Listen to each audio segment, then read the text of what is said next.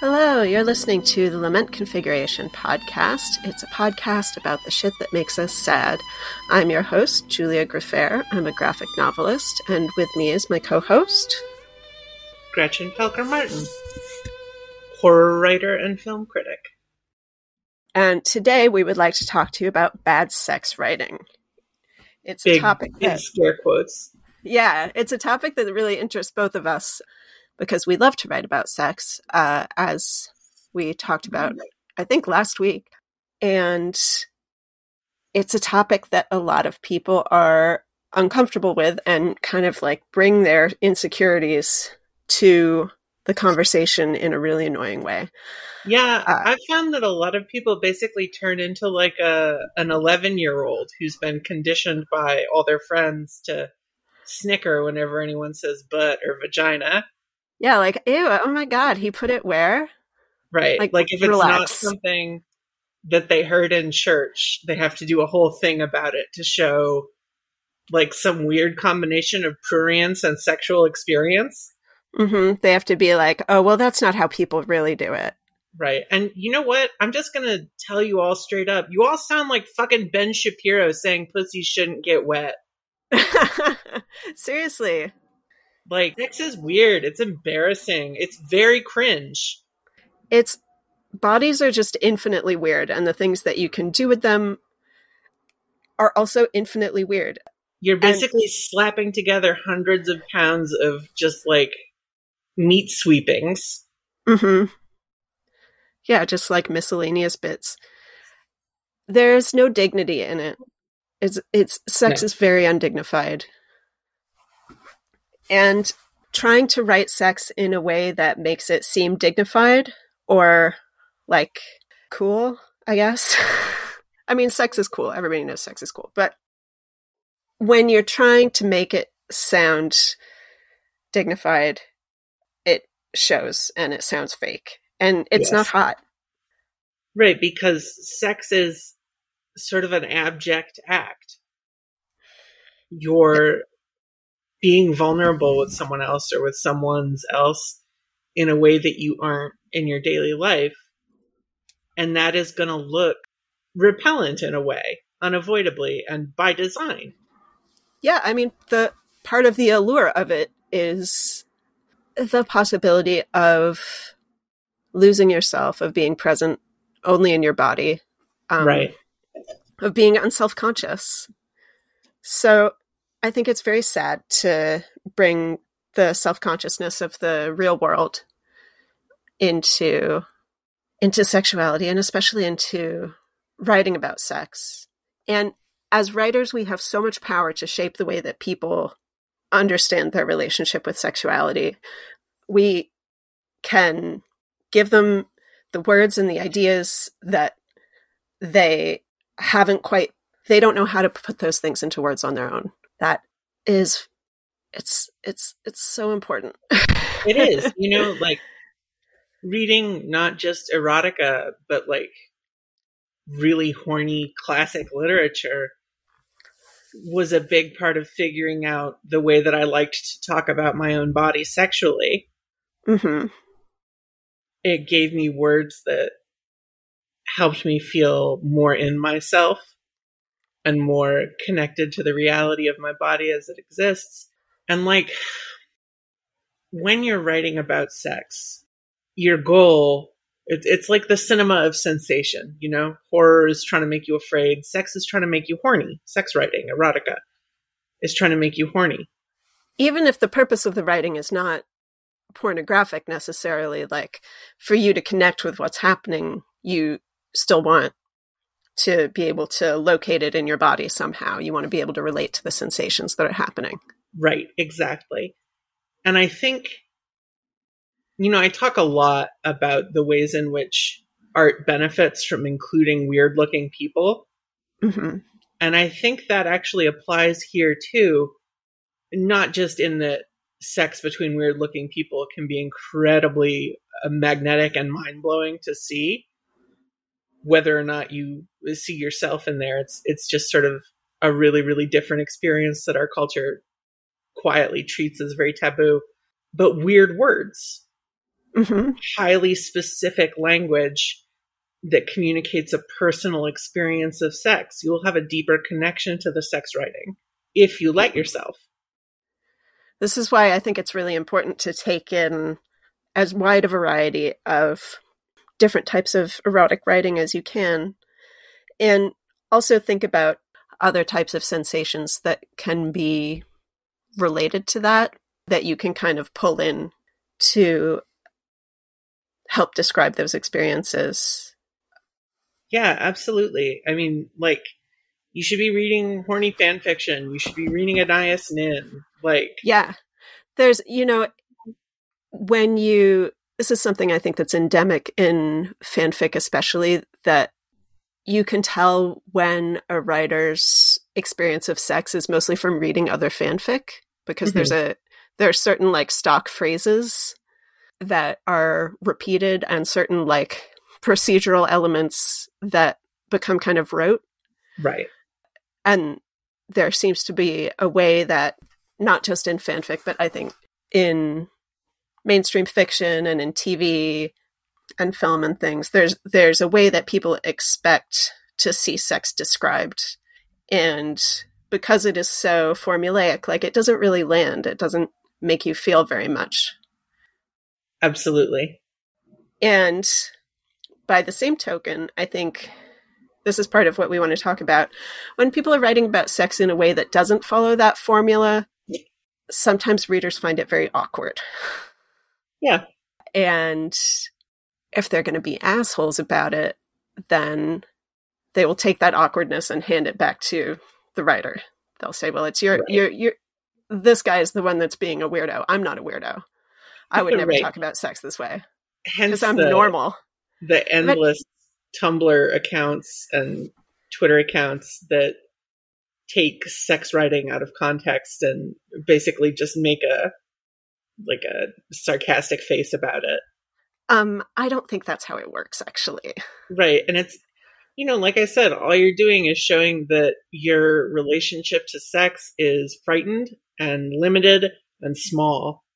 What could she possibly? What? What? How? Why would you want to be the guy who is only interested in super normal sex? Like, why would you decide to be that? Right. What fucking benefit? You know, I mean, I know what the benefit is, which is that you never have to leave the comfort zone that your culture and upbringing have created for you. Everything outside of that is frightening and potentially aberrant. And then you have a sort of learned sense that it could cost you something were it to come out that you've engaged in something outside the main. You know, just recently there was that politician who got outed by a right wing publication for seeing a dominatrix. And very cleverly, he was just like, Yeah, of course I'm into that shit. So what? Yeah, it's And- actually very normal. Yeah, and he turned the whole thing into like, well, actually, you invaded my privacy, and it's it appears to be working for him. Hell yeah. But my my point with all this is that when you react scornfully to sex that you have not personally experienced or that you haven't thought about or maybe that you just kind of find icky for for whatever reason you're almost certainly echoing some kind of hegemonic sentiment that we've all internalized from our Christian European forebears.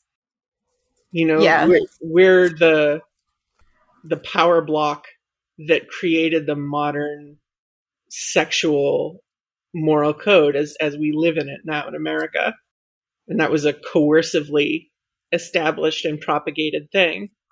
Right. Designed to reinforce certain values and uphold certain power structures. Right. And it didn't magically go away when people became aware of the word colonialism. We're still living in it. We were all raised in it. Our loving parents who were so good to us, or our terrible parents, or whatever, any any cultural institution you've been exposed to in your life has been teaching this same value system to you. The thing is that there is no normal way to have sex. There's no, No. like one natural way to do it. The idea of humans doing things naturally is a myth because our big brains that make us act weird are also natural. Uh, right. the natural world is, you know, infinitely perverse and reacting to all kinds of unnatural influences. I read today, I don't know if this is true, it kind of sounds fake, but it's charming, so I'm going to say it anyway. I read today that koalas left to their own devices prefer lesbian group sex, That's which very they funny. engage in for several hours at a time. You know, there are a lot of animals that appear to be primarily homosexual in the wild. hmm Penguins have a ton of homosexual sex. Most male turkeys appear to be predominantly homosexual. Um, yeah, we have kind of a received idea that the natural world reflects this certain system of like the females are raising the babies and the men are protecting the territory and that like it's natural for the male to be dominant and it is you know that women prefer monogamy all this kind of stuff that victorian naturalists really made a point of making a case for like this is how the animals do it. That proves that this is the natural order of things. And we still Right. hang on to that even though naturalists now know better. We like in the general consciousness we haven't quite let go of that idea when in reality even the animals that we were looking at like swans and doves that are famously monogamous are not in practice really that monogamous right. and i mean birds are a great example because most birds are very cooperative parents Right. The females are typically bigger and stronger. male pigeons, I think in particular, the males and females switch off. They spend equal time sitting on the eggs. A lot Mhm. of birds do that. And that sounds like an aberration, but it's not. It's it's that's as much the norm as it is for just the female parent to take care of the children. Right. The only absolute norm is that there isn't one. You Right. you can't apply a law to all of nature. It's just a big stupid mess. But anyway, this idea that sex writing can be bad because it makes you uncomfortable is one that I think almost everyone would benefit from interrogating pretty intensely and over time. And there are a couple of sort of pop culturally infamous examples that we wanted to go over and sort of pick apart. hmm Julia, do you want to start with your virgin suicides passage? Oh well, actually, I, I want to start with the Smilla's sense of snow one. Oh my god, yes, what a great one. Okay, so I saw this one getting passed around quite a lot uh, a couple of months ago. And it's from the novel Smilla's Sense of Snow by Peter Høeg. So I'll read it and then we'll discuss it. Standing in the middle of the bedroom, we take off each other's clothes. He has a light, fumbling brutality, which several times makes me think that this time it'll cost me my sanity. In our dawning mutual intimacy, I induce him to open the little slit in the head of his penis so I can put my clitoris inside and fuck him. And invariably, I saw this posted with, like, uh, I don't think that's how it works, actually. Oh my fucking god. It's such a beautiful piece of writing. I mean, as prose, it's beautiful on its own, but as this expression of like atypical sexual need and want, it's so gorgeous and so exciting and interesting. In the context of this dawning mutual intimacy, the act of of inserting the head of a clitoris into the slit in the penis is is, is feels so much more intimate than Yeah. any description of sticking a penis in a vagina could be. Because it's unexpected. Because it is it's th- these are parts that we don't necessarily deliberately want to touch. Like we don't try to put our clitoris in things a lot of times. We kind of like it's aberrant to try try and stick things inside of a penis. Right. like and all these things are like these are very sensitive body parts that can be so powerful as sources of pleasure and intimacy and it makes me think of a wonderful moment in a, a sort of underseen HBO uh, drama called Carnival, where a character who is a sex worker is about to sleep with her boyfriend for the first time. And as he's stripping, she says that she doesn't want him in her cunt because that's where the Johns go. And so they have anal sex their first time together. And it's, you know, it's it's a little bit sort of trite, but that sensation of doing something new and sort of unknown with a new sexual partner, of breaching some kind of taboo or just stepping outside the social scripts that you're provided with, that is a way to know yourself and to know someone else, which is ultimately yeah. a large part of sex. It's a wonderful way of describing like when you're with somebody new, you are creating together a space that only exists when the two of you are intimate. And right. outside of that moment, outside of this particular coupling, it doesn't and can't exist. It's brand new country. And I think that you really get that sense with this passage. I think it's beautiful.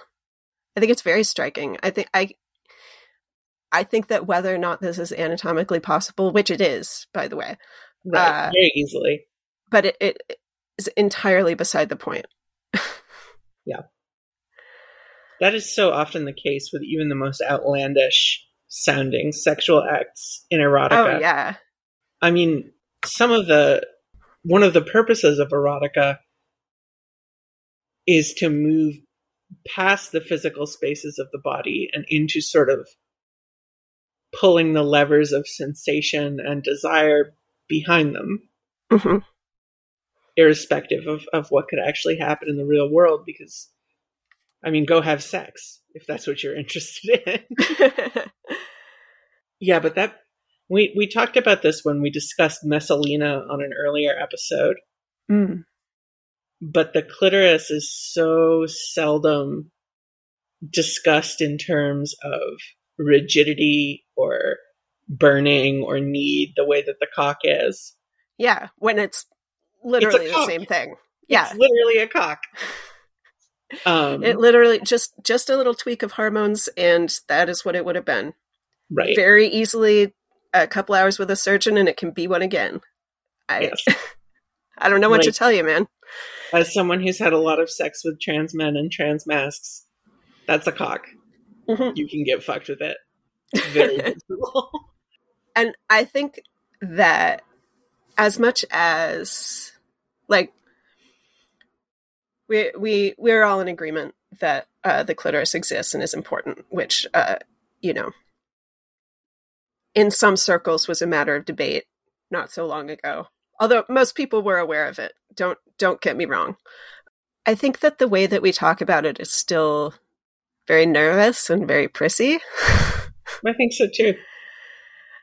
Because we don't like to locate that kind of aggression and power there because it, it fucks with our sense of gender. You know, if the clitoris can get erect, then you have to start thinking about the mechanics of internal genitalia in a fundamentally different way than you've been taught to think of them. Mm-hmm. Which is yeah, as, like what if a vulva is a phallus? Then where does right. that leave you? Right. What does that mean about phalluses? A phallus is a symbolic thing. It's you know, it's not exactly synonymous with a penis a penis is not inherently a phallus. A phallus is, is the object of power that the penis becomes during sex. And a clitoris can also be that. Yes, it can. If we would only let it. I can we can imagine a better world. Here here on the podcast that world exists. Yes. All the all the parts are all the parts. You know, I mentioned anal a minute ago. Speaking of which, there's another line that occurred to me literally the instant that you said we should do an episode on bad sex writing. Uh oh. And it's this moment in Fifty Shades of Grey, which, you know, whatever. It's not a good book, but it doesn't I haven't really read it, but I'm hoping that you're going to read a passage from it for me. I don't have a whole passage. I'm, I very much apologize. But there's a scene in which the protagonist who is sort of exploring being the submissive to this wealthy, powerful finance guy or whatever he is, is talking about her asshole. And she calls it her chocolate starfish. because I guess of the the puckered shape of the anus. And people are still talking about this line like it's the most hellish, embarrassing thing they can imagine. Like it's the acme of bad writing. And E.L. James is, is not a good writer. She overwrites everything. But when it comes to lines like that, you're talking about sites of symbolic degradation where the body is is traditionally sort of untouchable and unclean and you're taking that idea and you're transforming it you're saying shit is food and the ring of my asshole is like this beautiful mysterious undersea organism Mm-hmm. like there's a lot going on there Yeah, and like if the words that you know are not making you feel in the way that is conducive to what you want to experience, then it makes sense to come up with other words. Right, exactly. And some, you know, not everyone is going to like them, but you don't have to make a whole thing out of it. You sure I just don't. think that in erotica, it's so interesting and it can be so much fun to play with the way that we talk about different body parts. hmm For instance, in sex writing, you will see overwhelmingly that breasts are firm and stand up and don't sag, or that, I mean, you know what I'm talking about. There's just this sort of endless normative flow of Yeah, erotica and it's is like so boring. it only is like that because that is what we know that it's supposed to be like. Right. It's totally received wisdom. Nobody's bodies are like that except for, you know, boring, half starved models. And is that the most pleasurable kind of breast to touch? No. I'm not saying it's not. I'm saying there is no most pleasurable kind of breast to touch. Right. The most pleasurable kind of breast to touch is whatever breast you're touching. Yeah, they all likely. have their charms. They truly do. For instance, the very much undersung joy of the tiny little breasts. Just a wonderful thing, like a little teacup. I mean, you'll get no argument here. The the podcasters are are card carrying members of the IBTC. I'm gonna grab my copy of The Name of the Rose. Oh, good call. Do you have any examples from the Song of Ice and Fire? Uh, I do have a couple. Let's hear them. All right. So the first one we actually talked about fairly recently, which is when Sam Tarly looks down at his own erect penis and he thinks of it as a fat pink mast. We love the I've been- fat pink mast. Me too. I think it's a wonderful piece of sex writing. And, you know, I talked about, I talked last time about how it's sort of dissociative. It's this person who's been completely separated from any kind of positive relationship to his body, forced to connect with it as he encounters being desired for the first time, which is something that basically no books touch. I mean, it's it's nuts that in books where you're not even looking at people, there are almost no fat people, which is absolutely crazy.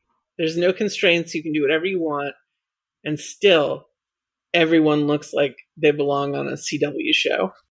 But when you talk about a body like Sam's, and you talk about the language that he uses to describe his own body as he sort of discovers it, you get into this whole richer territory where you're touching sort of the the fundament Mhm. of sexual excitement and the way that it connects to the rest of our psychosexual image of ourselves.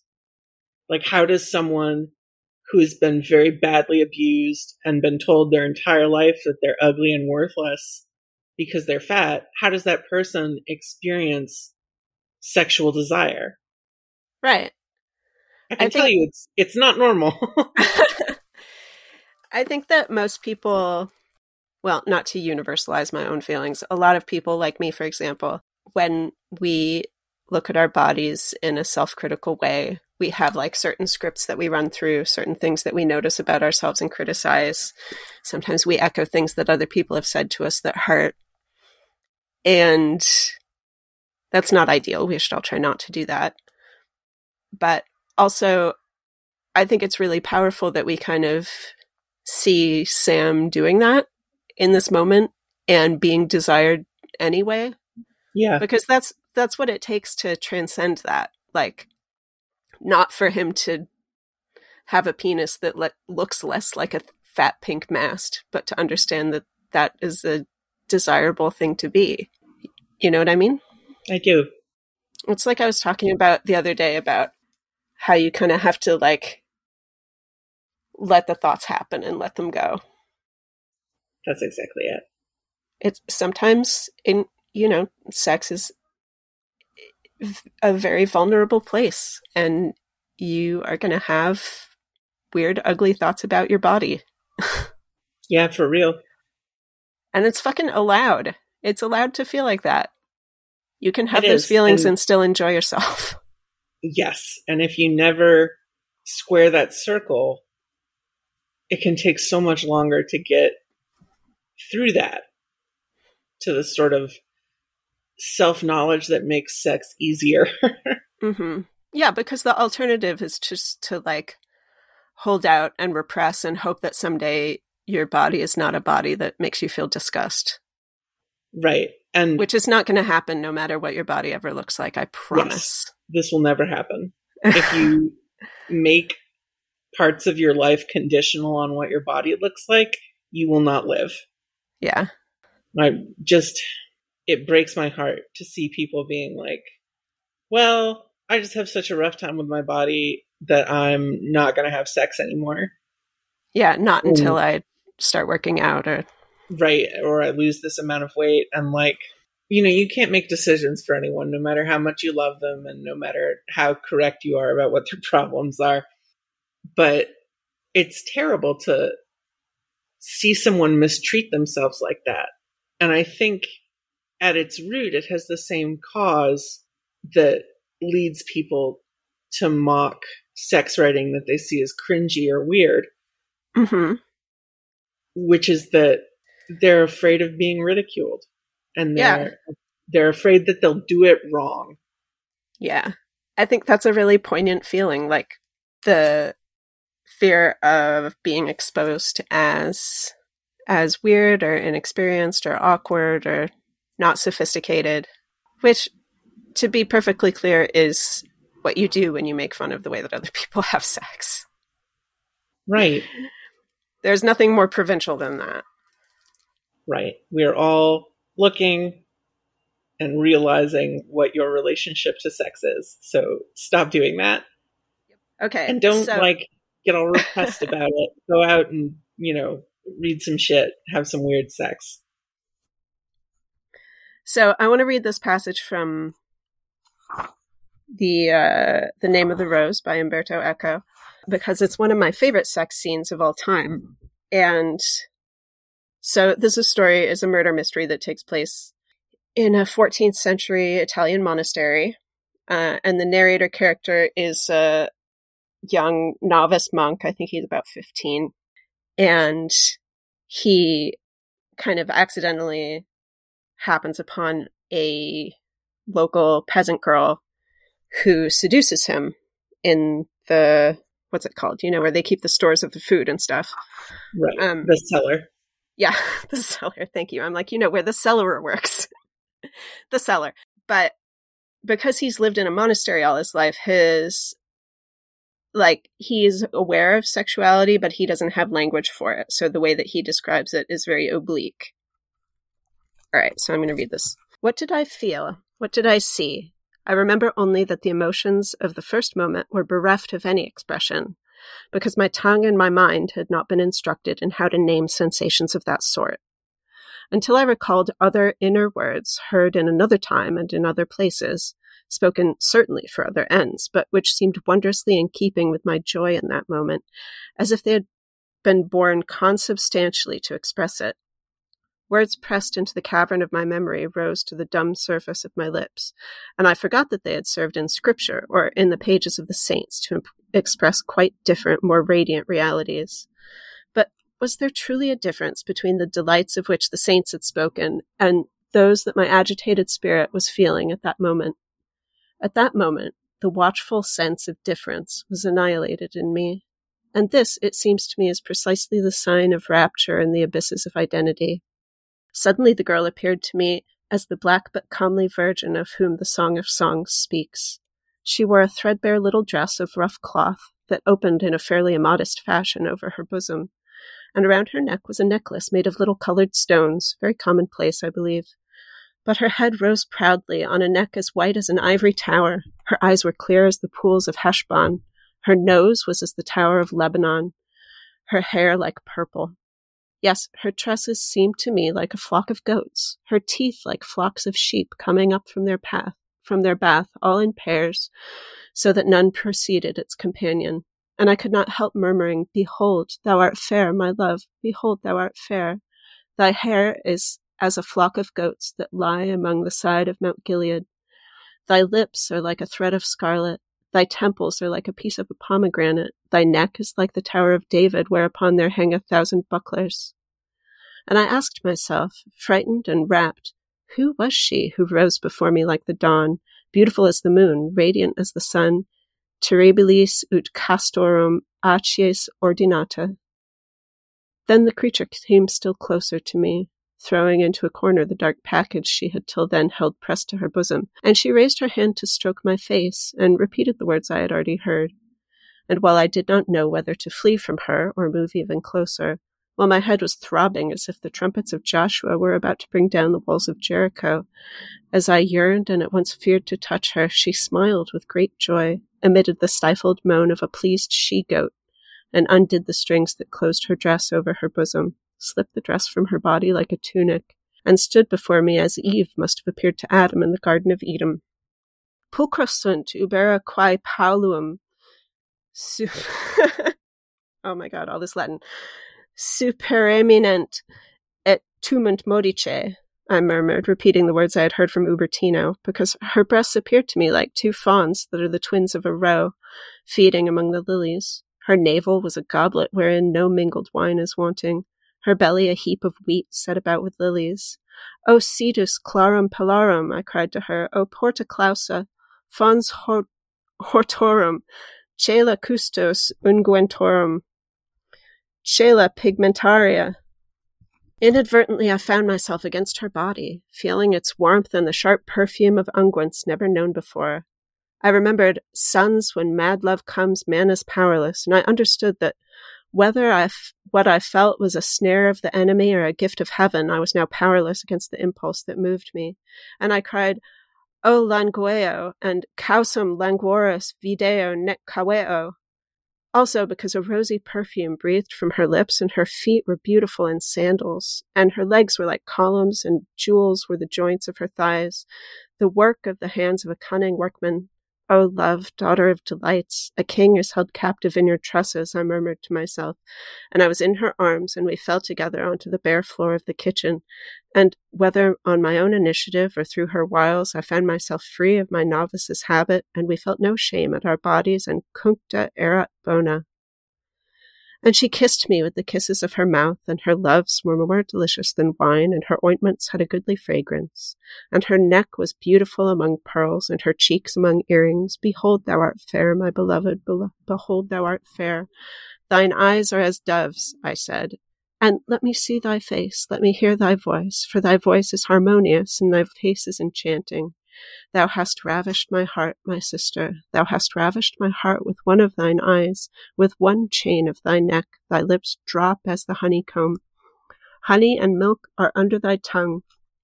The smell of thy breath is of apples. Thy two breasts are clusters of grapes. Thy palate is a heady wine that goes straight to my love and flows over my lips and teeth.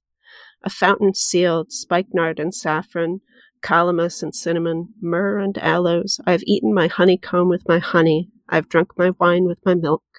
Who was she? Who was she who rose like the dawn, fair as the moon, clear as the sun, terrible as an army with banners? O Lord, when the soul is transported, the only virtue lies in loving what you see. Is that not true? The supreme happiness in having what you have. There is blissful life. There blissful life is drunk at its source. Has this not been said?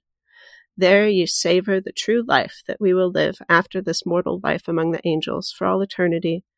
This is what I was thinking. And it seemed to me the prophecies were being fulfilled at last as the girl lavished indescribable sweetness on me. And it was as if my whole body were an eye, before and behind, and I could suddenly see all surrounding things. And I understood that from it, from love, unity and tenderness are created together, as are good and kiss and fulfillment, as I had already heard, believing I was being told about something else.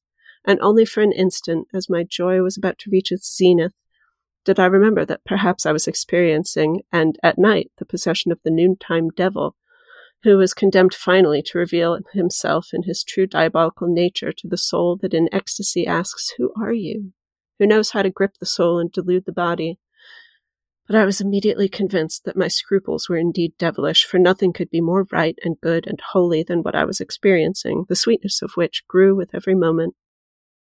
As a little drop of water added to a quantity of wine is completely dispersed and takes on the color and taste of wine, as red hot iron becomes like molten fire, losing its original form, as air, when it is inundated with the sun's light, is transformed into total splendor and clarity so that it no longer seems illuminated, but rather seems to be light itself.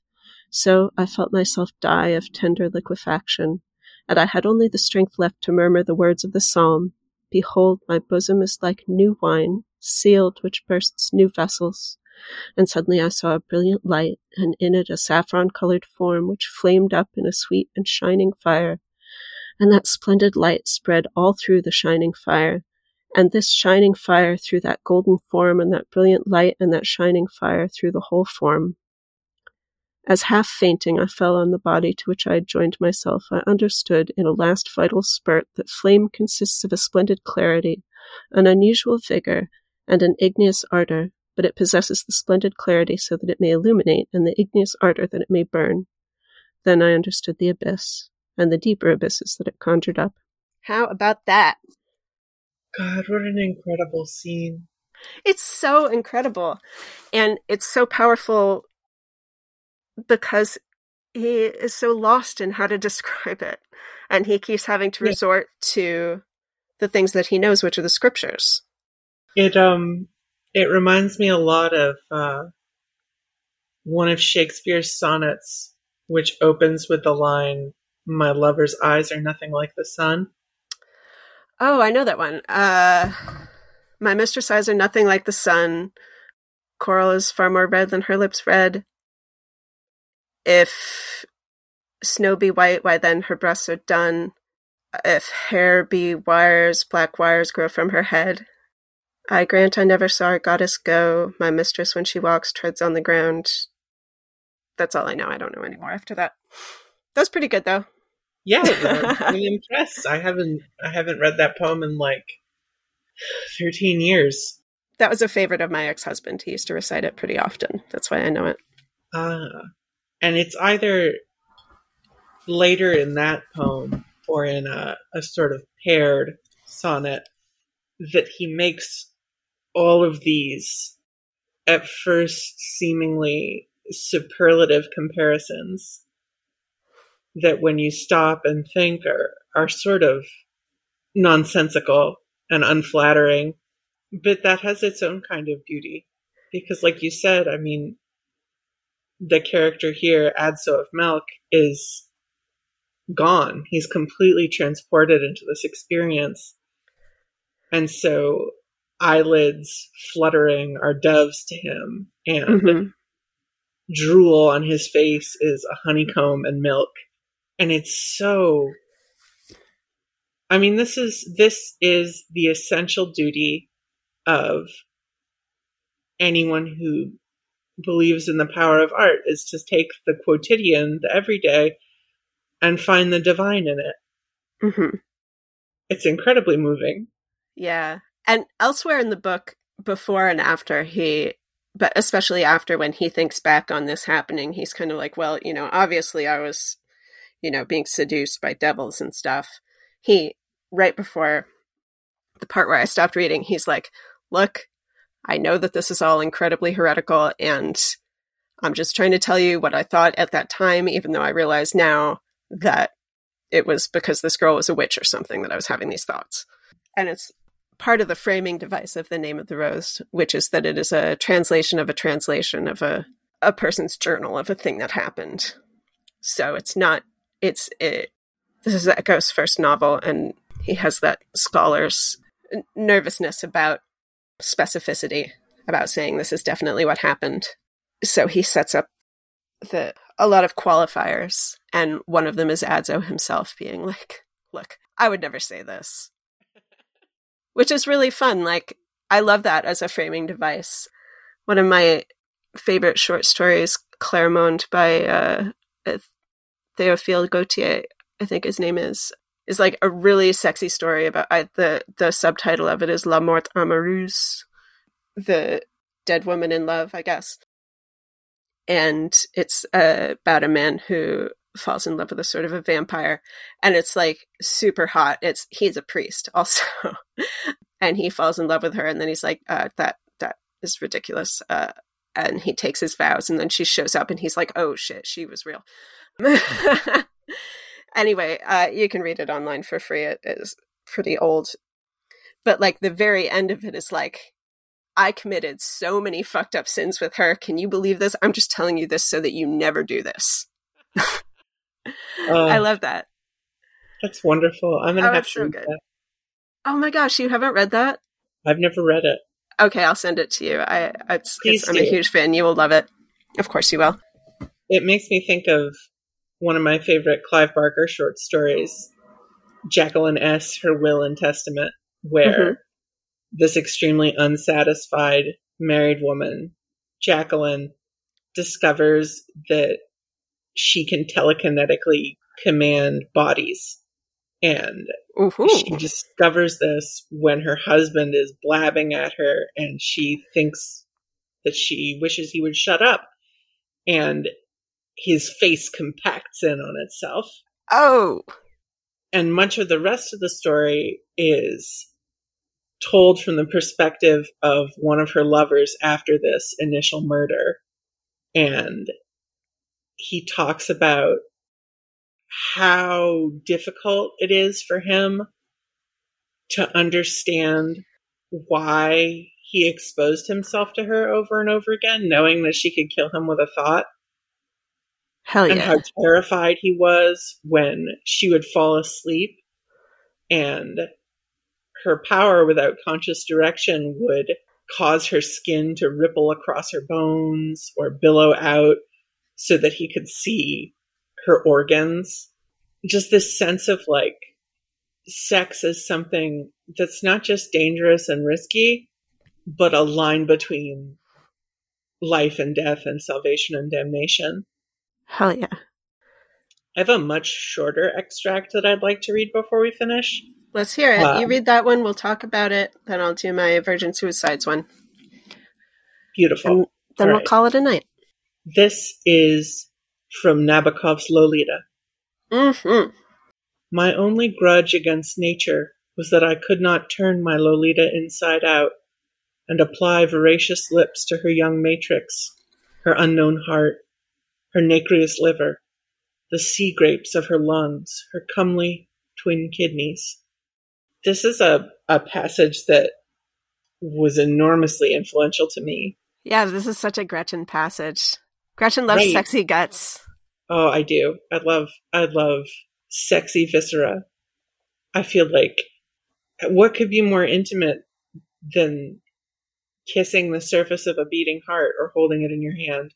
hmm I mean, and I think that we begin to approach that when we think of the eroticism inherent in being inside another person, but we just don't take it far enough. We do not.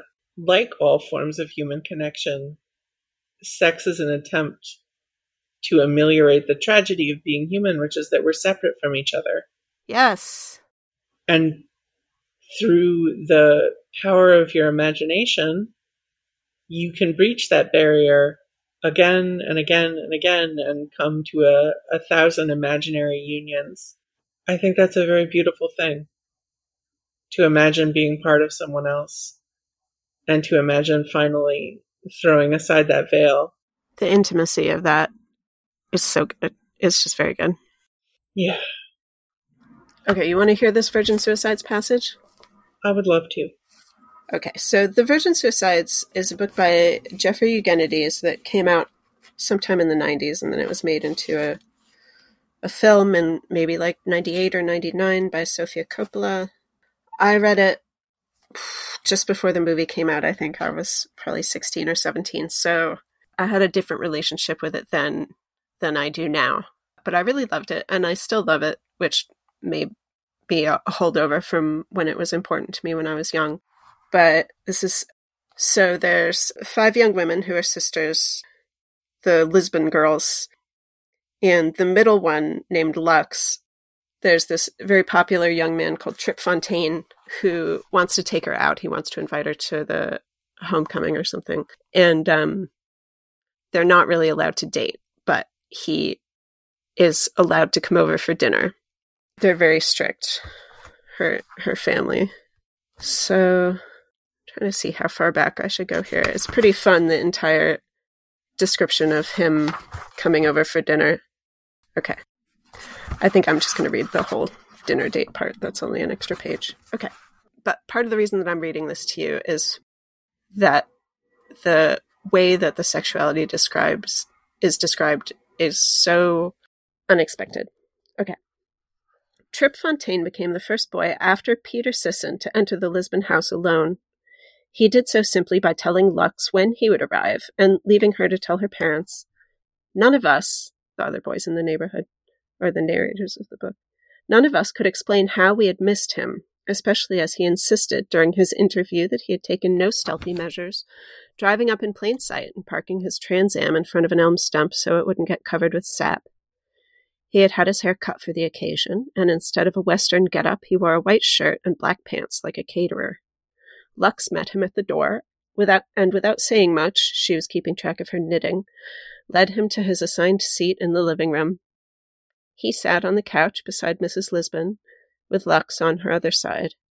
Trip Fontaine told us the girls paid him little attention, certainly less than a school heartthrob would expect. Therese sat in the corner holding a stuffed iguana and explaining to Bonnie what iguanas ate, how they reproduced, and what their natural habitat was like. The only sister who spoke to Trip was Mary, who kept offering to refill his Coke. A Walt Disney special was on, and the Lisbons watched it with the acceptance of a family accustomed to bland entertainment, laughing together at the same lame stunts, sitting up during the rigged climaxes. Trip Fontaine didn't see any signs of twistedness in the girls, but later he did say you would have killed yourself just to have something to do. Mrs. Lisbon oversaw Lux's knitting. Before the channel could be changed, she consulted TV Guide to judge the program's suitability. The curtains were thick as canvas.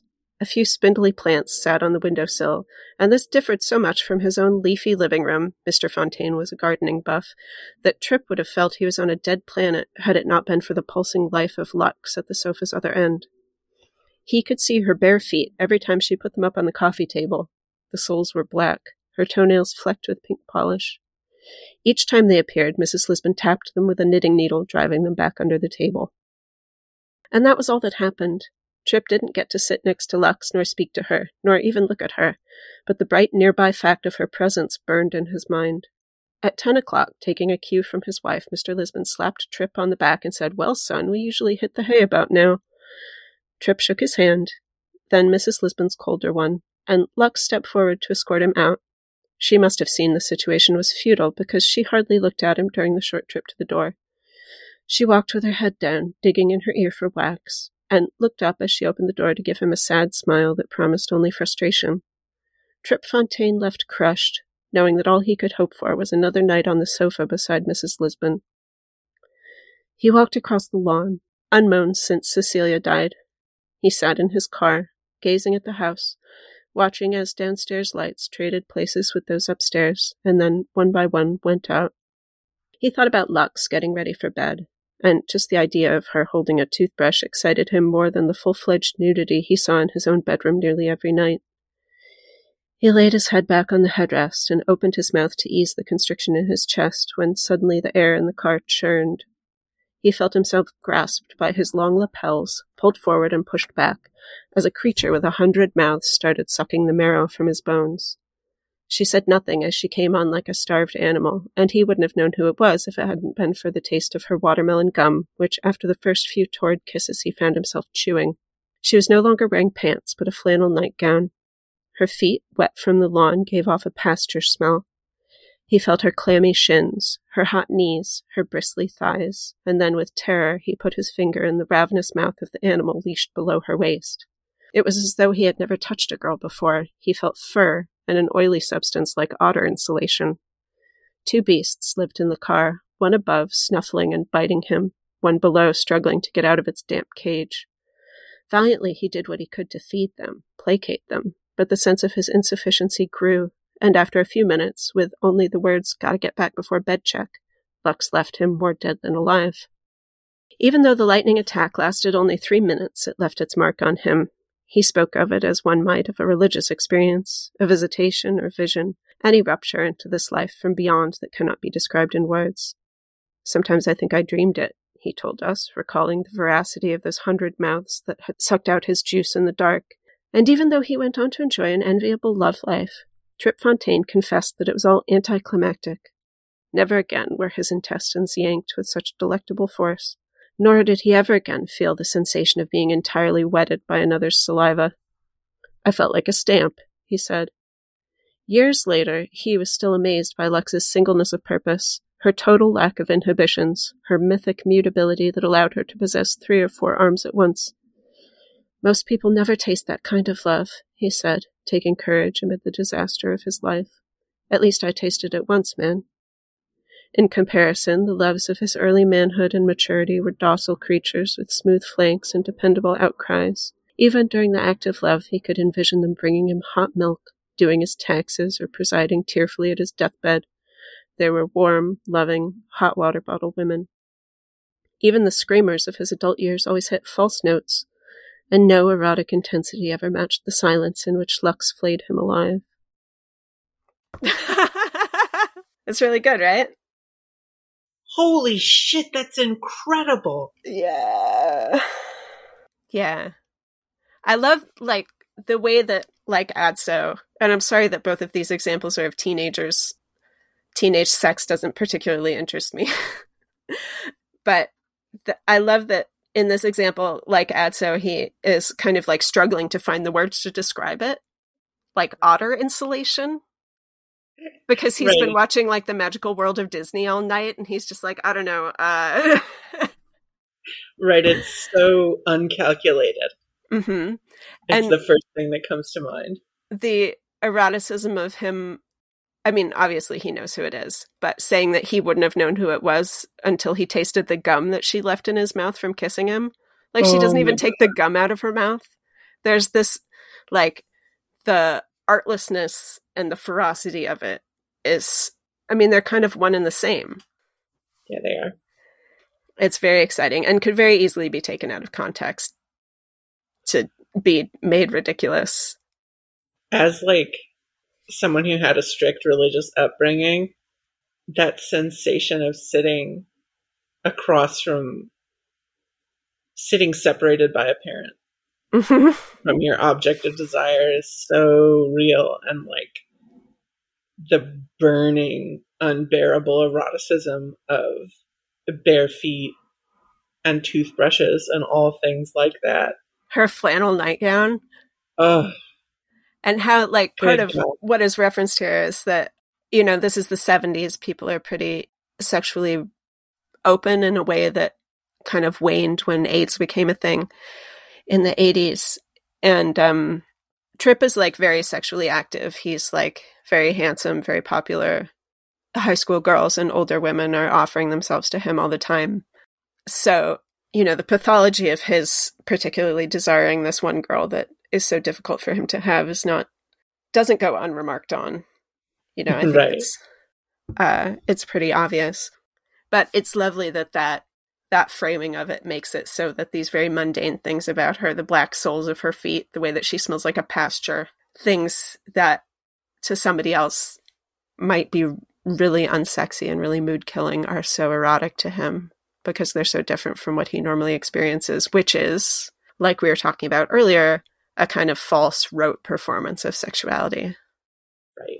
People who are doing what they think they should be doing Mm-hmm.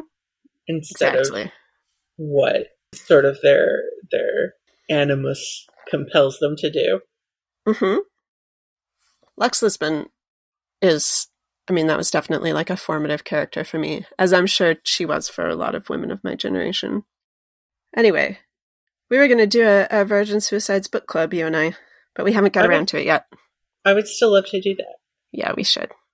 All right, let's wrap it So- up unless we got a question hanging on the line that we want to look at.